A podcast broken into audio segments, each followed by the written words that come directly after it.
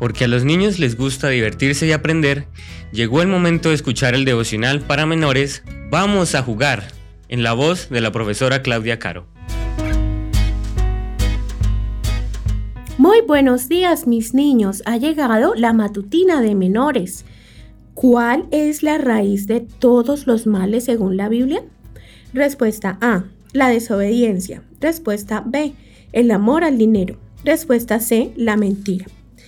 Vamos a buscar en nuestras Biblias en Primera de Timoteo, capítulo 6, versículo 10.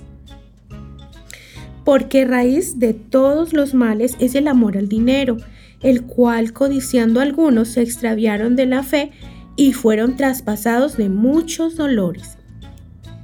¿Qué necesitas para ir a comprar un libro, alimentos, ropa? Se necesita dinero, ¿verdad?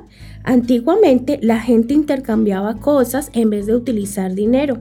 Por ejemplo, el que sembraba trigo lo cambiaba por ovejas o por vacas. Poco después, la gente empezó a usar metales como la plata y el oro y su valor se medía por el peso. En el Antiguo Testamento, personajes bíblicos como Abraham o David utilizaban este sistema para comprar tierras. Pero en el Nuevo Testamento la gente usaba monedas con la cara del emperador del Imperio Romano. ¿Crees que se puede vivir sin dinero?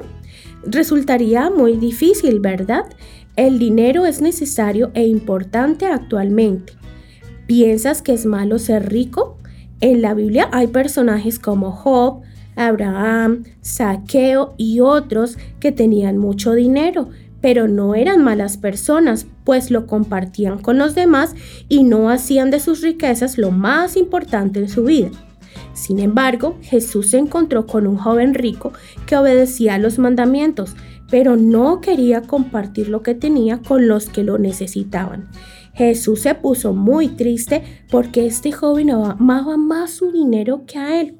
Jesús ama a los ricos y a los pobres, pero nos advirtió de que si amábamos más cualquier cosa antes que a Él, incluyendo el dinero, no podremos vivir con Él por toda la eternidad. La gente que ama mucho el dinero cada vez quiere más, se vuelve egoísta y cada día se parece menos a Jesús. Por eso el amor al dinero es la raíz de todos los males. Ayuda hoy a una persona que lo necesite, como hacía Jesús. Que tengas un hermoso día.